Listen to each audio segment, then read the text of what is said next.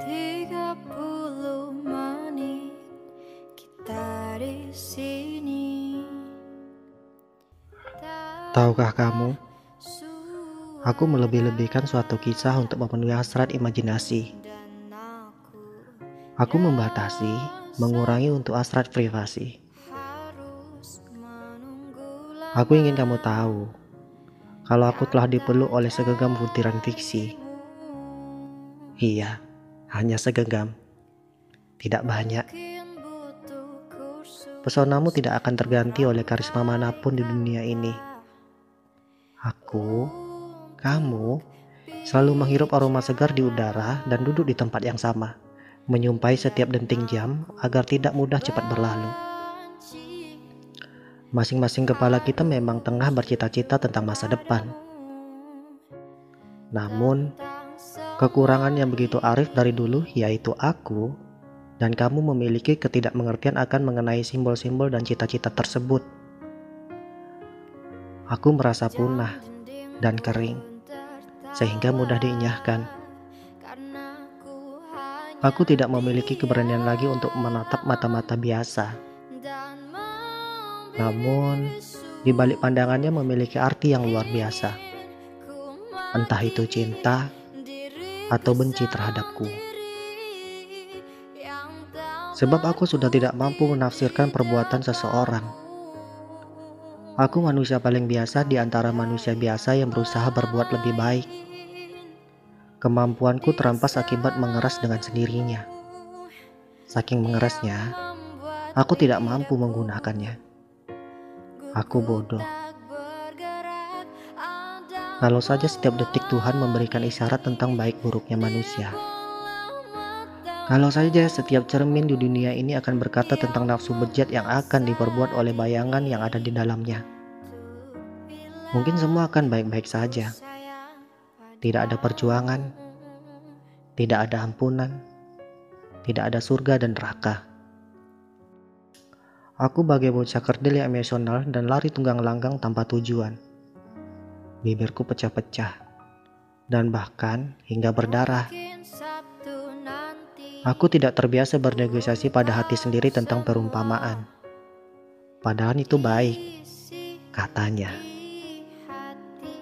Kupikir itu hanya sebuah ketidakadilan atas ketidakmampuan menjaga diri sendiri. Aku perlu penyejuk demi keutuhan nuraniku yang semakin menipis dimakan sang waktu. Terkadang Eloknya sang matahari sesekali mengintip aku yang tengah menangis dan mengais sikapku yang egois. Aku enggan memiliki siapa saja di sampingku ini, karena aku tahu begitu besar resiko apabila seseorang telah tiba di posisi terdekatku. Sesekali terancam akibat ketidakramahan pikiran yang keluar dari kepalaku. Kita semua seperti orang asing, tapi akulah yang paling terasingi di benak kalian. Aku ingin lari. Tak mau ditertawai oleh semua orang.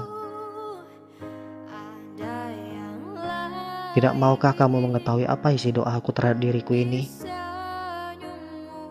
Kenapa untuk diriku sendiri? Ya, aku belum pantas mendoakan siapa pun kalau diriku sendiri saja masih belum pantas memanjatkan doa untuk orang lain. Apakah Tuhan akan mengabulkan doa dari manusia yang berhati kotor? Aku kelimpungan sementara.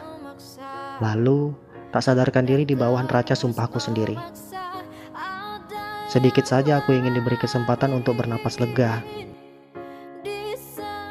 Aku lelah berdalih untuk membuktikan keinginanku yang tak tentu arah. Sudah pasrah, melemah, dan tak ada semangat. Aku selalu salah Bahkan semua orang mengiyakan tentang sisi gelap hatiku. Aku akan pura-pura lupa terhadap hasrat ingin mempertanyakan apakah kamu masih bersedia untuk bertahan atau sudah lelah. Aku begitu naif mengakui rasa maluku sendiri. Daripada kamu selalu mengingatkan luka lama dan berlama-lama merendungi sikapku yang teramat mengguncangkan batin. Mungkin akan ada baiknya jika aku pergi ketimbang membiarkanmu terpaksa bahagia atas pengorbanan hubungan yang terlanjur dipertahankan. Demi Tuhan, bahwa setiap air matamu itu begitu bening dan suci. Dan air mataku yang begitu keruh ini bukanlah dirancang untuk menarik perhatian siapa pun. Sekejap saja bicara padaku tentang obsesi mencari tahu arti namaku. Aku meyakinkan diri kalau itu bukan apa-apa. Itu bukan hal yang akan merobek langkahku yang kukir di kemudian hari hingga aku jatuh dan hancur berantakan. Sia-sia. Bukankah cinta bisa selalu ditumbuhkan kembali? Aku lelah menangisi kehidupanku yang tak pasti. Cinta yang telah lama terpatri terlalu banyak hal yang tidak disepakati. Kalau saja aku tahu bahwa hari ini adalah hari terakhirku menatap matamu yang polos dan menyejukkan. Aku ingin cepat-cepat dipeluk olehmu. Itu permintaan terakhirku. Bahkan orang yang sedang terpuruk pun akan sekejap merasa bahagia jika dipeluk kekasihnya. Aku, kamu, sama-sama tahu akan hal itu. Mari sama-sama mencerna kalimat demi kalimat ini. Sebab aku menulis kalimat ini sambil mengelus-elus dada yang semakin sesak.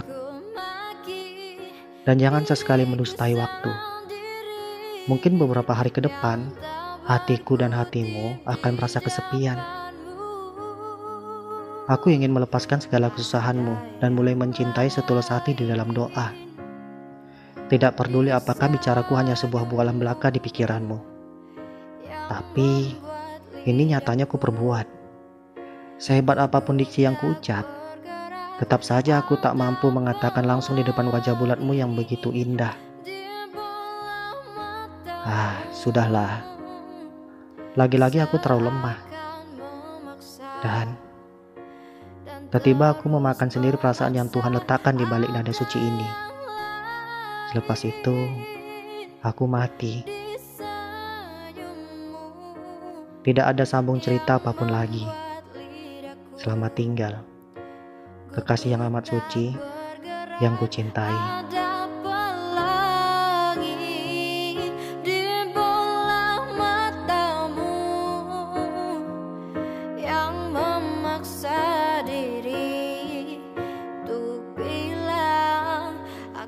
sayang padamu.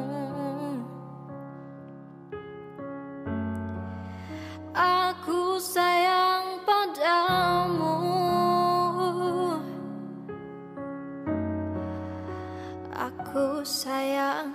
Aku sayang padamu